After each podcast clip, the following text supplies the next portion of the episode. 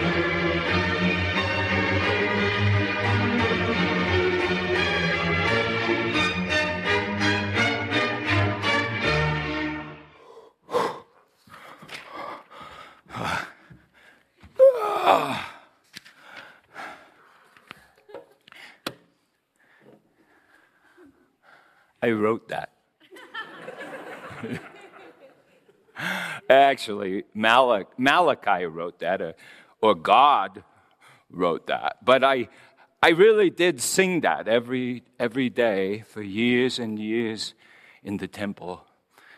And the longer I sang it, the harder and harder it got because the older and the older I got old. I just got old.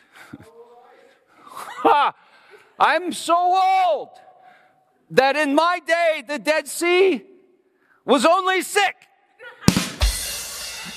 I'm so old that on my birth certificate it reads expired.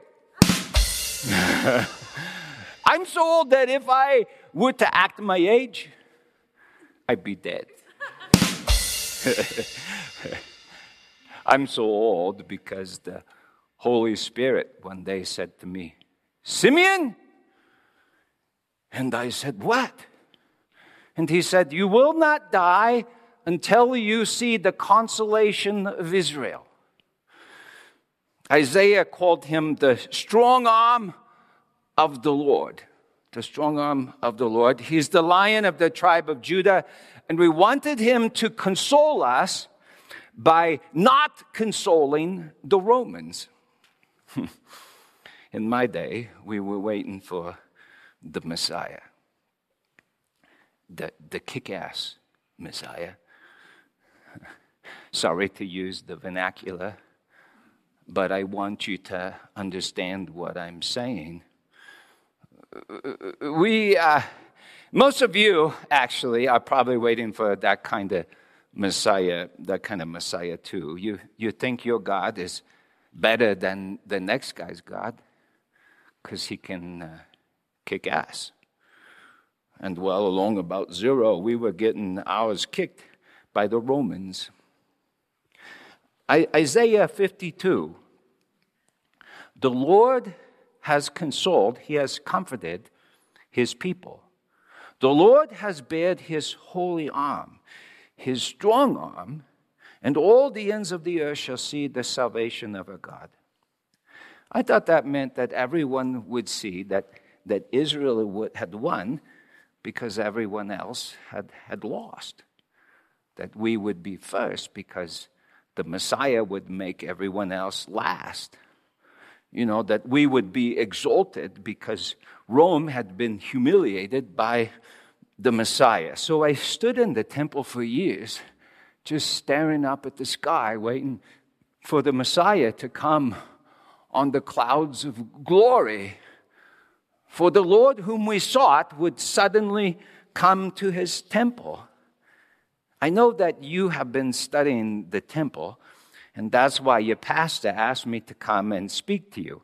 Uh, again, I was here seven years ago when you were studying King Solomon's book, Ecclesiastes, and now you're studying First Peter. So you know about the living stones that come together in a living temple. And you remember that King Solomon, he built the stone temple in the pattern of the tabernacle, the, the tent in the wilderness. And you remember that, that uh, he built it on the very spot where we believe that Adam first breathed. God breathed his breath, his spirit into, into into the Adam making man. Uh, and, and uh, it was on that spot that, that Abraham sacrificed or almost sacrificed Isaac. Except for that, you remember the, the messenger of the covenant, he intervened and provided a, a ram or a lamb. And that's kind of weird. You know that when Solomon dedicated that temple, fire came down from heaven and consumed the sacrifices on the altar. And filled the temple with glory. But did you know that the glory was so great that the priests couldn't even stand? In my day, it seemed that we were hurting for glory. The priests didn't have any trouble standing whatsoever. Now, you may wonder what did the priest do? My pastor only works on Sunday. What did the priests do? Well, mostly they, they barbecued. Yeah, do you barbecue? Do you? Every time we ate meat, it was a sacrifice.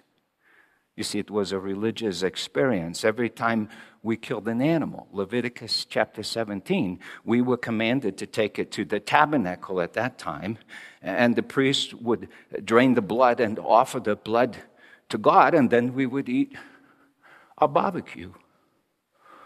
If you ever killed a cow or a lamb or a chicken, well, then you know when you do that that you just took a life.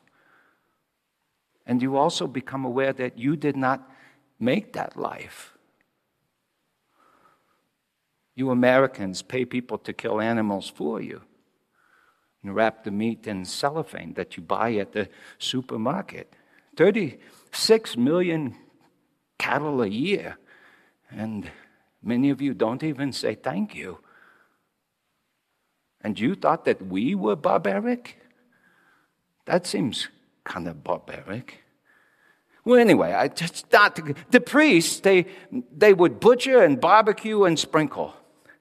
Some of the meat got burnt up as if it was food for God, and most of the meat that we, we ate it together as if it was a feast to be celebrated together with God. But God always wanted the blood.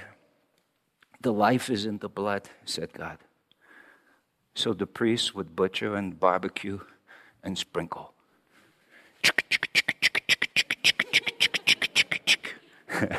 kind of like a rainbird sprinkler. When, when Moses dedicated the tabernacle, you know, in the wilderness, he sprinkled all the people.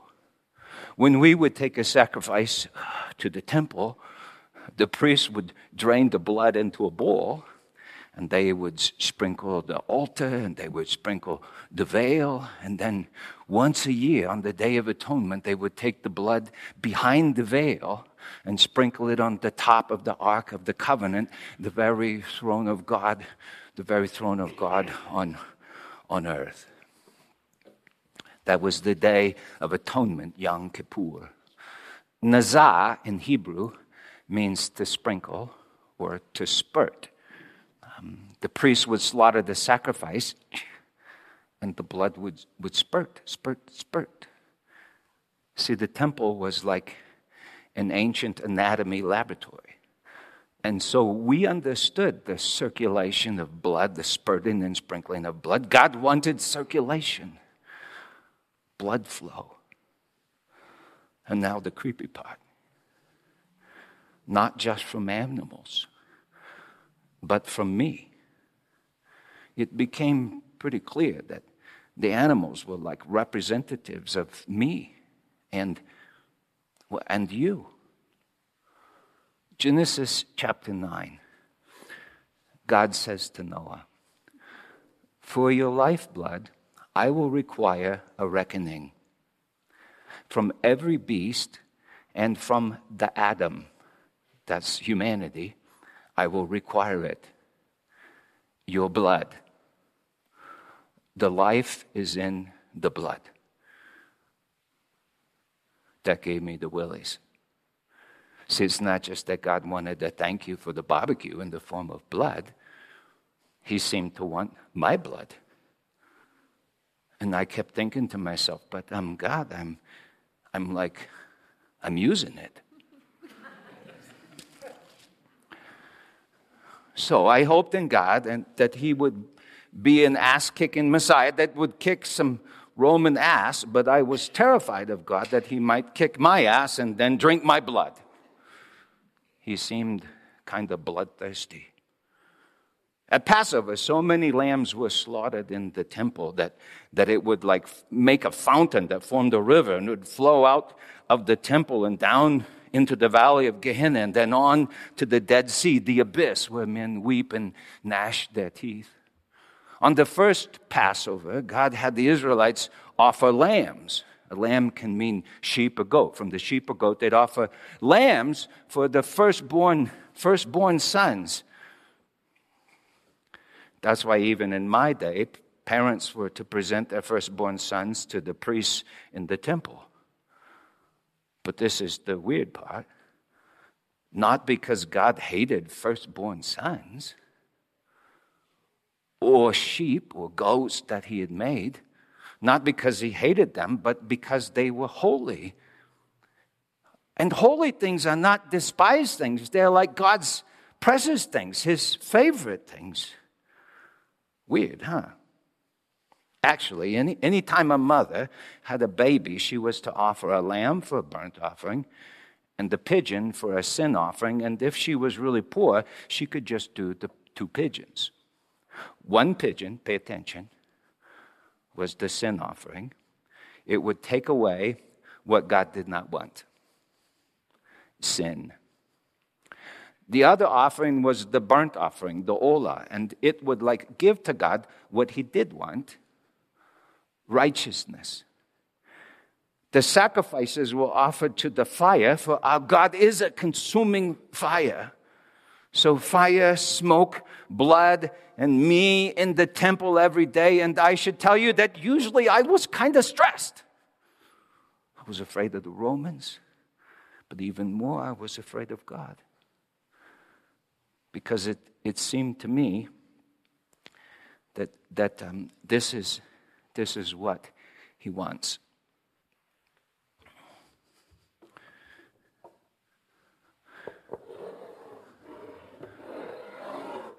This is me, an earthen vessel made of dust. And this is the life that becomes my life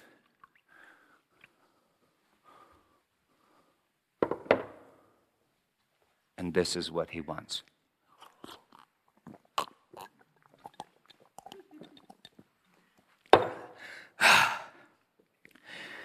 The sacrifices were supposed to um, they were supposed to atone for stuff. That means they were to make somehow wrong stuff right. And no one seemed to know exactly how that worked, except that it didn't actually work.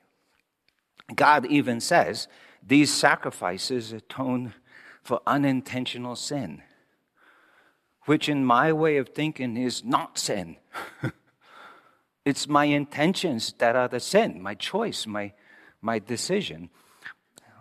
But more than that, more than that, the reason that they didn't work was this freaky, weird scapegoat thing.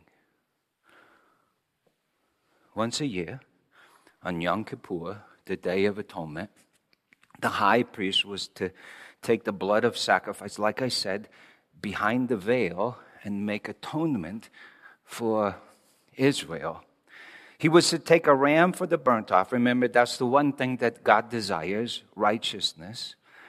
And two goats for the sin offering to take away the thing that God doesn't desire, that's, that's sin. Then he was to cast lots over the two goats. One goat was to be sacrificed, and its blood taken behind the veil and sprinkled uh, on, on, on the top of the ark to make atonement for the holy place, just the holy place. But then the other goat over the other goat, he was to confess, and now I quote, all the iniquities of the people, and all their transgressions, and all their sins. And then they were supposed to let the goat go in the wilderness. They didn't sacrifice the goat. Leviticus 16 22.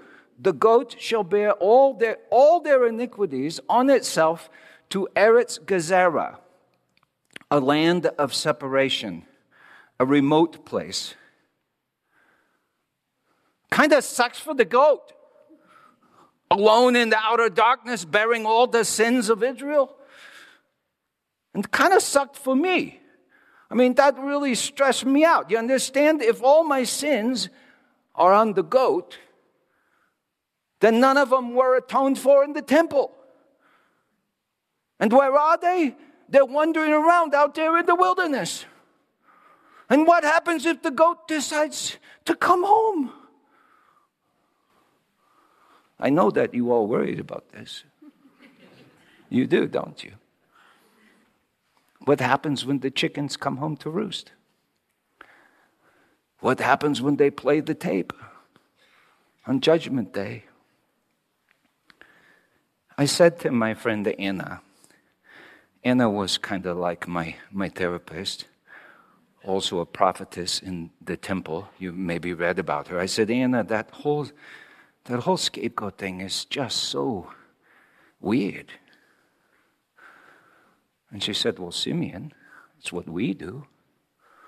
It's what we do all the time. We, we scapegoat. It's how we protect ourselves.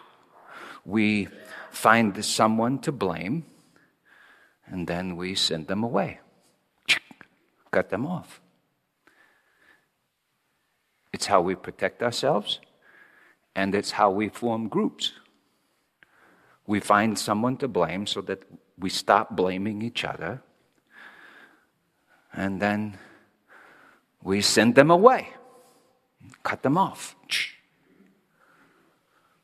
Then she said, Sometimes, Simeon, we can even scapegoat ourselves if we can't justify ourselves, we just blame ourselves and then send part of ourselves into the outer darkness. Whew, that will keep you up at night. But it's true. The Romans were scapegoating the Jews. The Jews were scapegoating the Romans and the Greeks and uh, the Babylonians and the Assyrians and the Philistines, and they were scapegoating us. And you can, you know, just blame and blame and blame and blame. You can follow the blame train all the way back to a garden and a snake and a tree.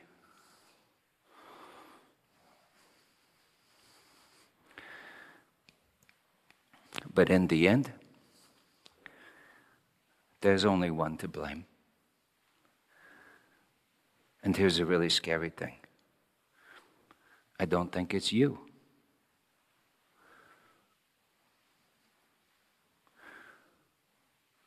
Did you decide to breathe the breath of life into the bag of dust that you think you are? Did you have the knowledge of good and evil when you first heard the liar whispering in your ear? Did you know what you were doing when you first took the fruit from the tree as a little child?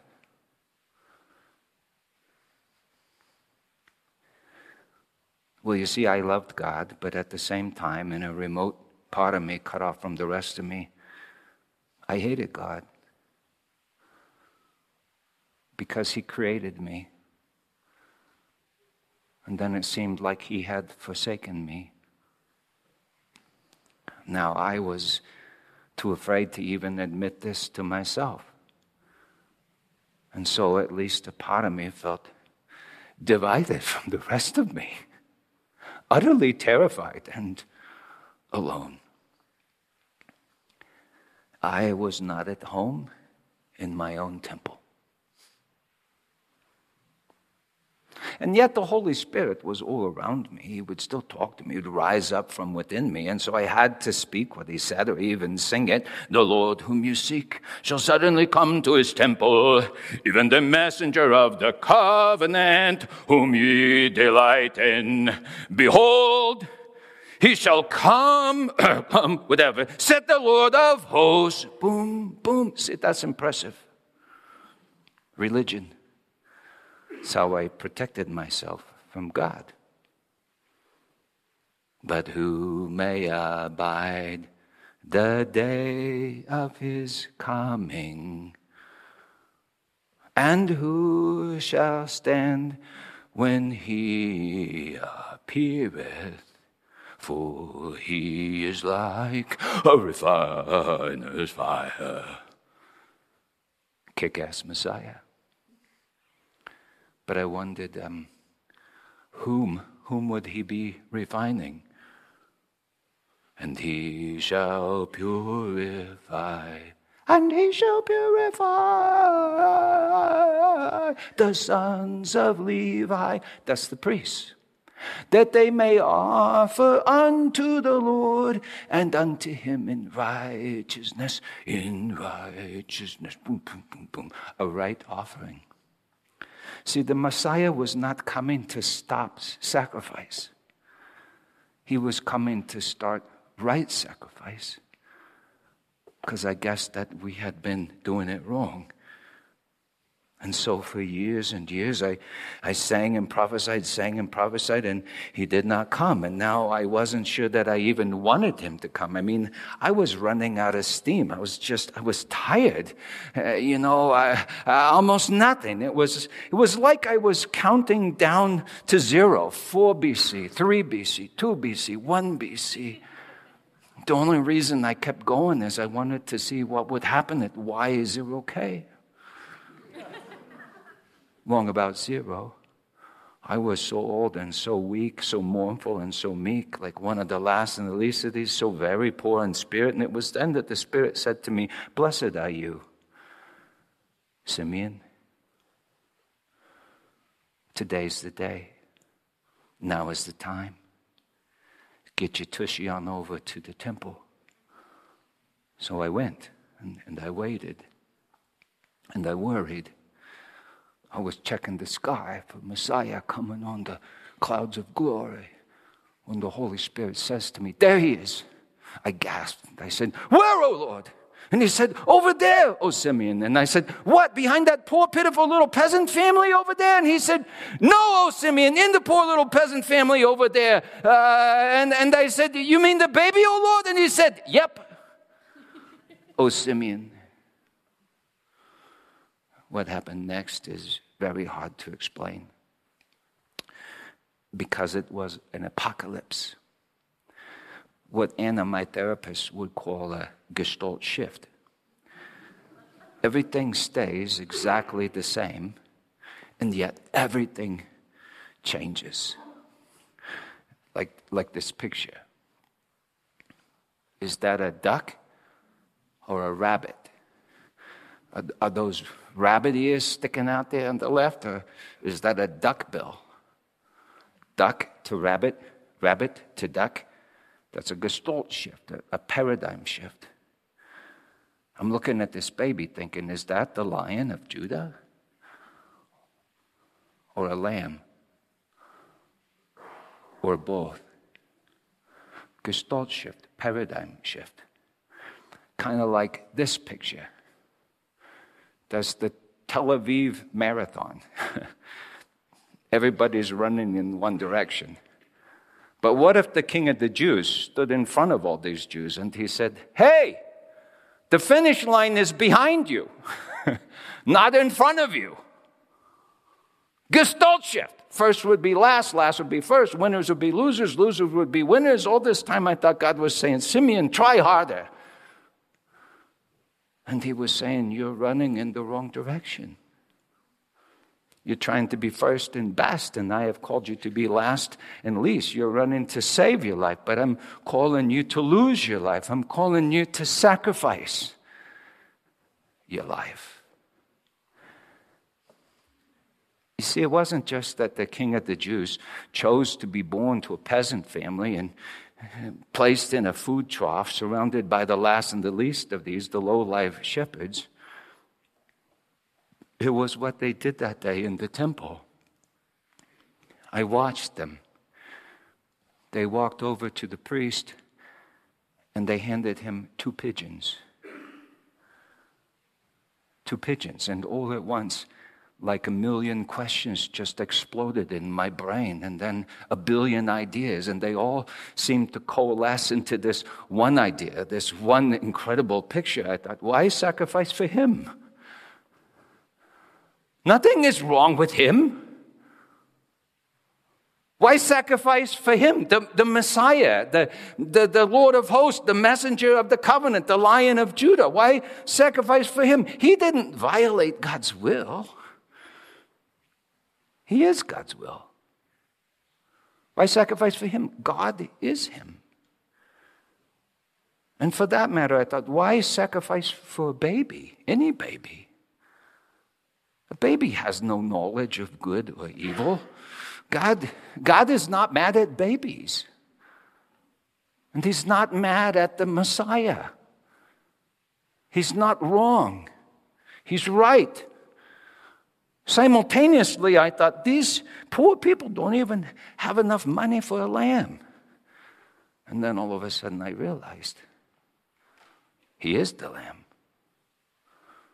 Isaiah 52 and 53. We never knew what to do with these chapters. They came flooding into my mind. I, I quote The arm of the Lord will console his people. He will be high and lifted up.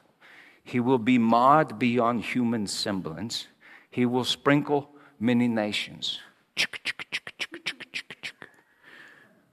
The Lord has laid on him the iniquity of us all, like the scapegoat, like a lamb led to slaughter, a burnt offering.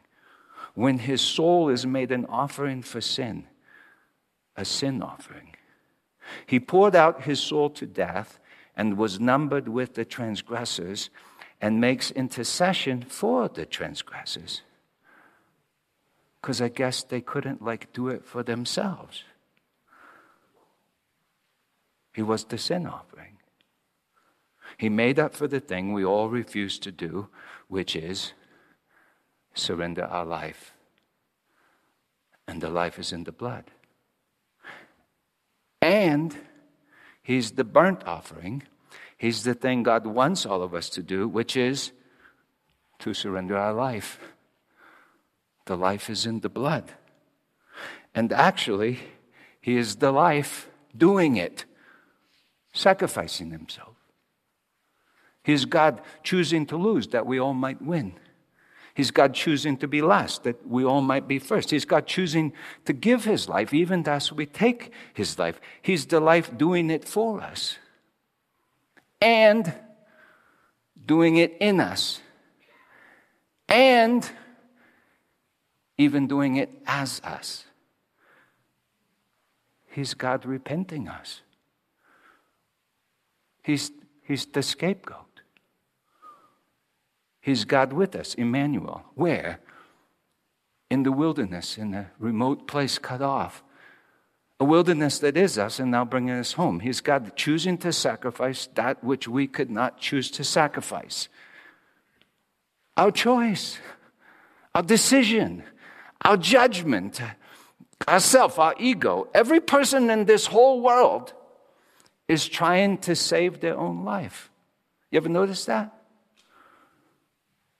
And God arranged absolutely everything so that we would watch him lose his own life.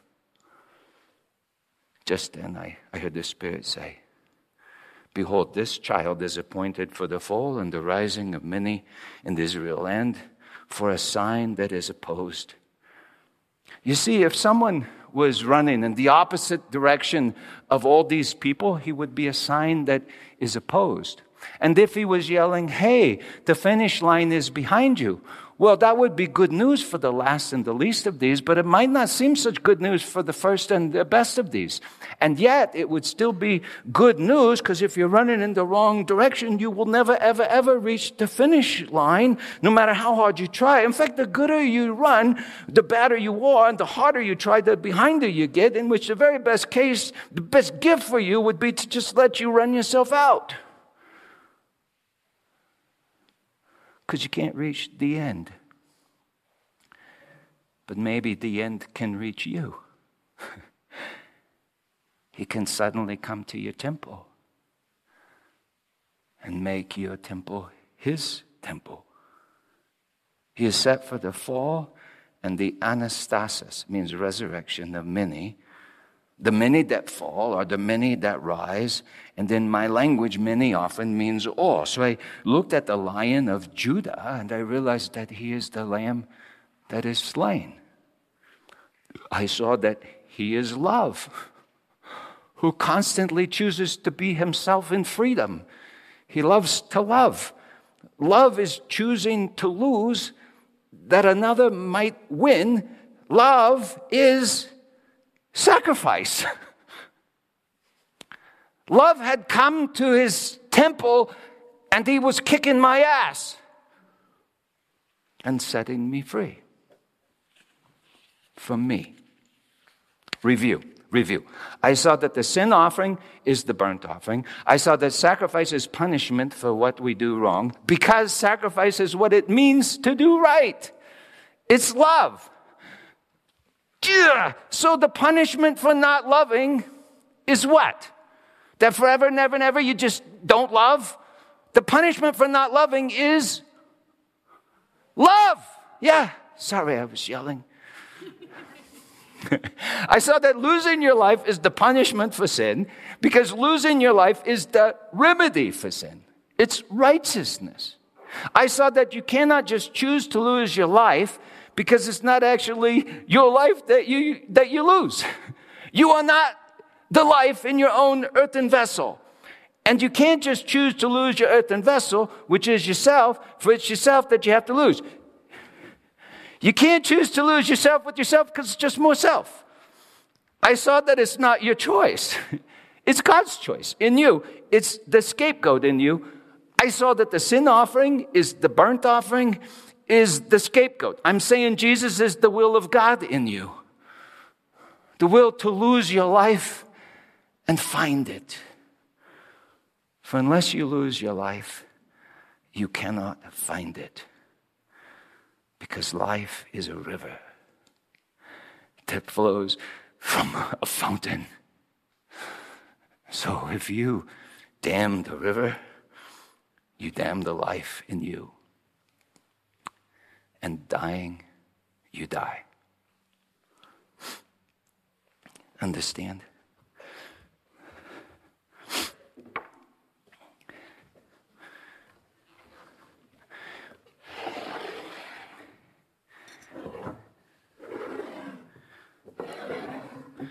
In the beginning, God gave you your life. And because you did not know good from evil, you didn't know what life is, you just took the life not knowing what it is. One day the Lord will say to you, The life is in the blood. And today, your life is required of you.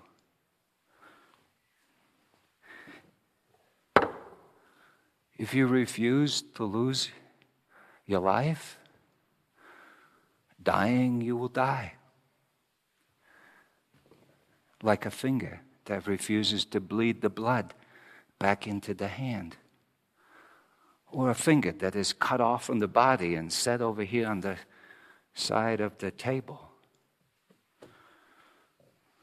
To sin is to damn the life and therefore be damned in the land cut off. But the life is damned with you and in you. And Jesus is the life. Another way to say this is that the Lord has laid on him the iniquity of us all, or the iniquity that is us all. We are the wilderness into which the scapegoat descended. But when the scapegoat comes in from the wilderness, when he rises from the dead, he brings us with him. He bears all things, believes all things, hopes all things, endures all things. He repents us. And he says to God the thing that we are afraid to say My God, my God, why have you forsaken me?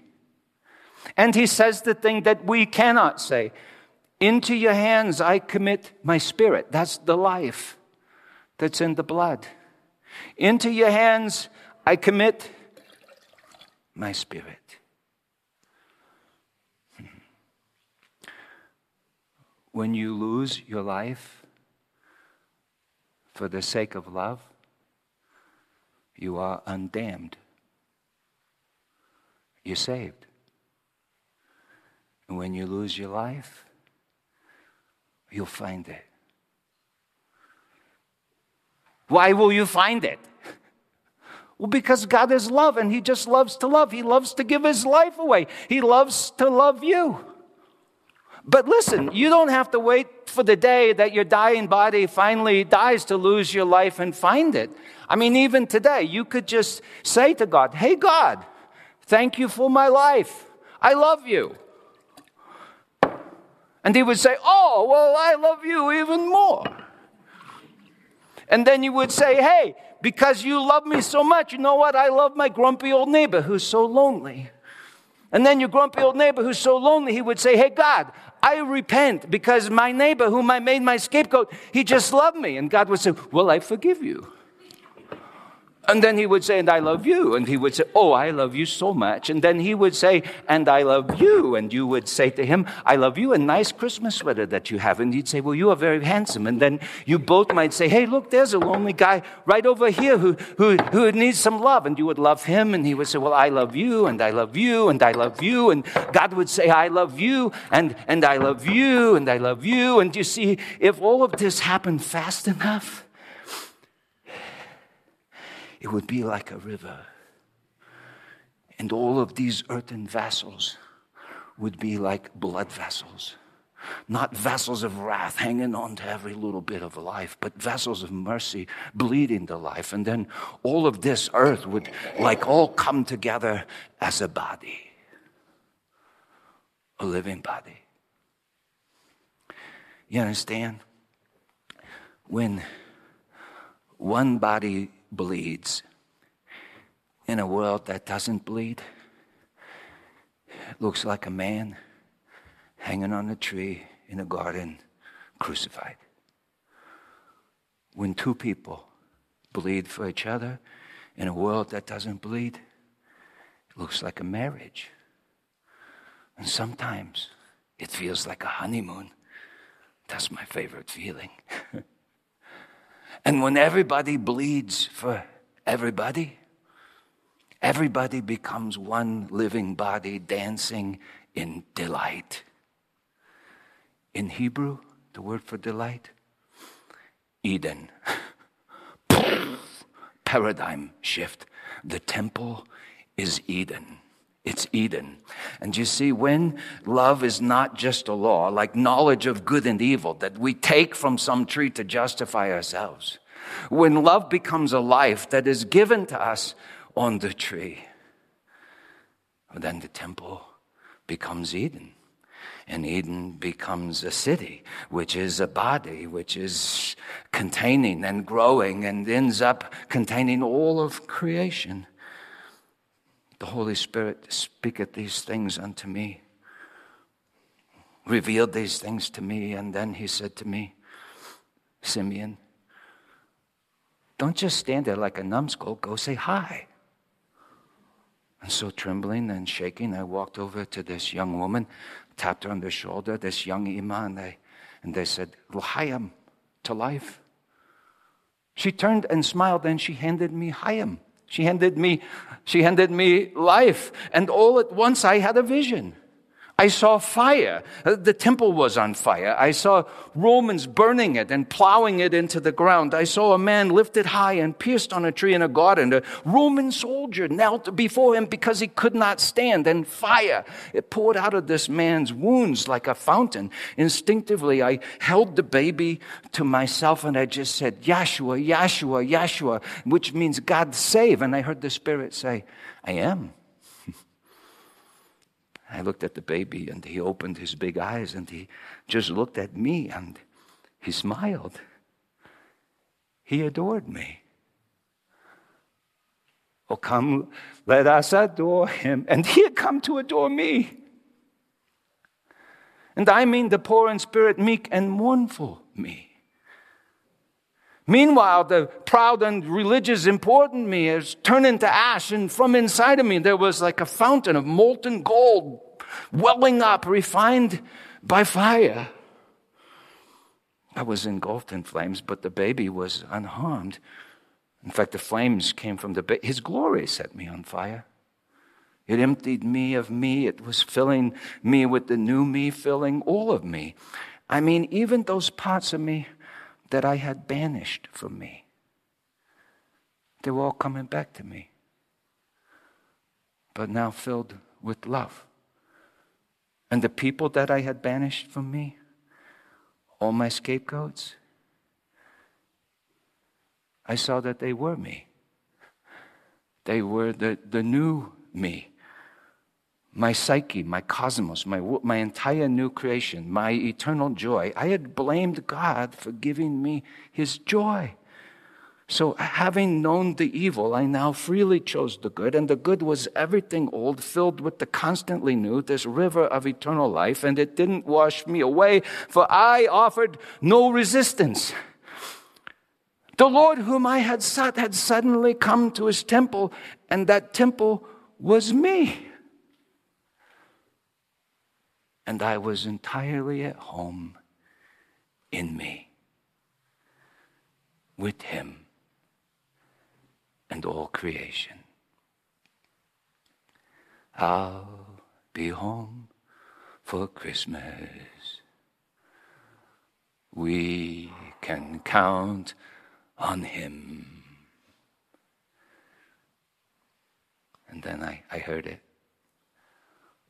Boom, boom. Boom, boom. Your pastor told me that 13 years ago. Some of you heard it. One man even felt it beating in his hand at the communion table. Boom, boom. Boom, boom. The whole temple was beating like a giant heart. And now the stones had started to crumble, and I was surrounded by living tissue beating like a heart. God is bloodthirsty, like your heart is bloodthirsty. In him is life, and the life is the light of men. The light, it life, it flowed out from under the throne in the sanctuary of the temple on which stood a slaughtered lamb. It flowed out to all creation, and now all creation had become the courts of this like living temple. And the life returned to the throne as I heard every creature in heaven and on earth and under the earth and in the sea and all that is within them praising the lamb on the throne. The baby in my arms, Jesus from the bosom of the Father, the life of God freely given that all might might live, that all might love. And that's the name of the game love. I got four children. and their names are Jonathan, Elizabeth, Rebecca, and Coleman. Now that's weird because your pastor also has four children. and their names are Jonathan, Elizabeth, Rebecca, and Coleman. But my children are 2035, 2034, 2032, 2029. But when they were little, we used to play foursquare in the, in the basement. You know, you bounced the ball back and forth, back and forth, and we would be playing. And Coleman, the youngest one, not so bright at the time, uh, the little one, he, he didn't understand the name of the game. And so Coleman would just all at once grab the ball, run away with the ball, and hide in a dark corner where everyone else got frustrated and just walked away. He thought he won. He thought he won, but then he would find himself alone in the dark holding the ball. He thought he won, but he never even played the game, for he did not know the name of the game. And so I would go find him. And I would say to him, Coleman, buddy, you have to lose the ball to enjoy the game. If you lose the ball for the game, you'll get it back. And all of us along with it and a really fun time. Coleman, you're not happy sitting here in the dark holding the ball.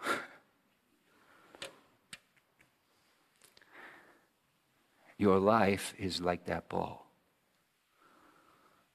Jesus is the life. He's the imperishable Zoe in your perishable psyche. In other words, He's the wine in your cup.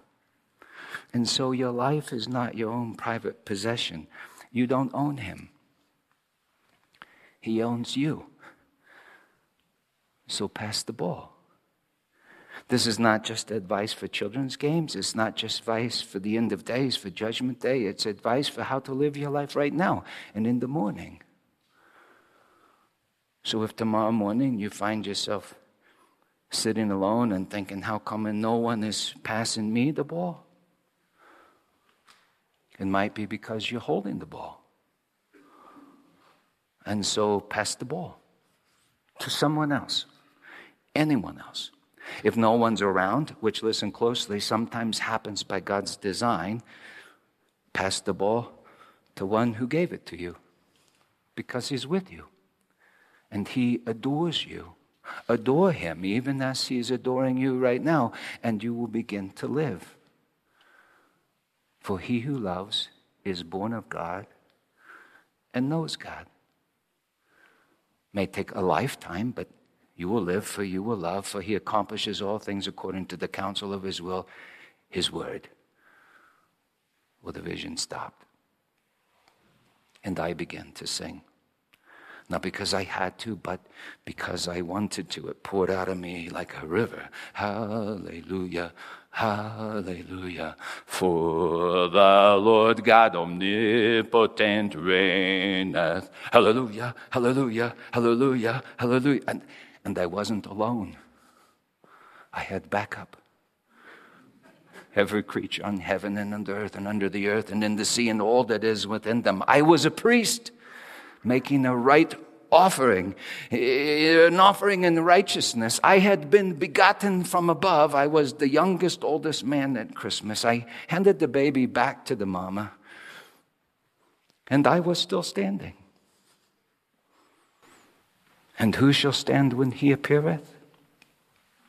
Simeon, me, and you, his body. Filled with blood, flowing like a river. From the night that he was betrayed by all of us, he took the bread and he broke it, saying, This is my body given to you. Take and eat and do it in remembrance, putting the members together, remembrance of me. And in the same way, and after supper, he took the cup and he said, um, This is the covenant in my blood, poured out for the forgiveness of sins. Drink of it, all of you, and do it in remembrance of me. You see, it's really quite simple.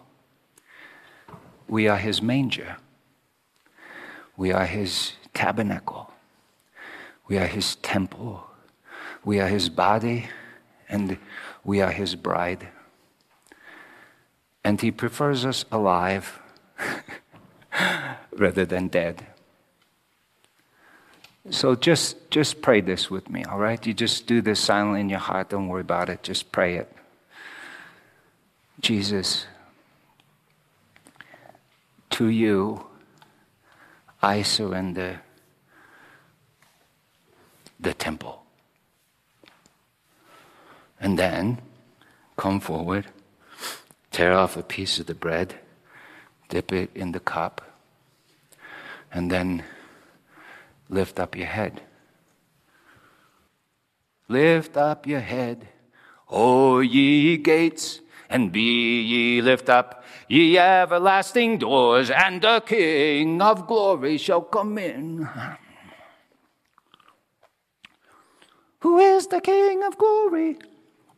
Who is the King of glory? The Lord of hosts. He is the King of glory. Yeah, yeah, I know, I know. Enough already. I should probably let someone else lead the singing. Um, the blue, the blue cups are juice, and the brown cups are wine. That one's got a little juice in it. Put wine in it. And you all invited to the table, and uh, maybe you could lead the singing. Or you, do you know the song, um, young fella? Do you know the song "Joy to the World"? Do you know that one? We, we good to do that? that? would be a good. That would be a good one to do now. Yeah, we probably could do that. Okay, so so and when they are singing it, you need to sing it with them, while you come up and you take the joy of the world and you put it in your temple. Okay. Was the Word, and the Word was with God, and the Word was God. He was in the beginning with God. All things were made through him, and without him was not anything made. That which was made in him was life.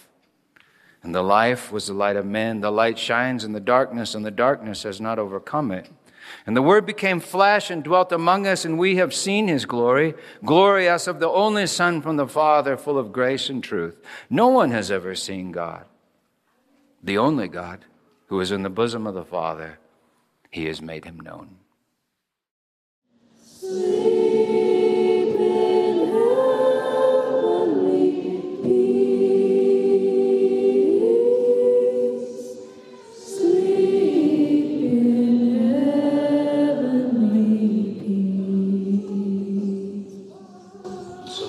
Jesus, we thank you for who you are. And in the midst of all this darkness, revealing to us yourself. You're good. In your name we say, that sounds like Jesus right over there, Christmas Eve. Amen. Amen. All right. Uh, you can snuff out your candle just like, like that. And now, uh, before you go, we have to do one thing, okay? So you all stay standing. Glenn, can you go to the back of the sanctuary, please, with your camera? We need to wish a Merry Christmas to our sister church in the Philippines, okay? So they already sent us. You saw that, right? You saw the, okay, great. So we're going to send one to them. So that's Glenn back there with the camera, and he's going to video this. And, and now look, you got, okay, look up here for a second because you got to see what you need to say, okay? At the count of three, you're going to say, Merry Christmas, Abundant Grace and Peace Sanctuary in Roxas, Mindoro, Philippines. Okay? One, two, three. Merry Christmas, Abundant Grace and Peace Sanctuary in Roxas, Mindoro, Philippines.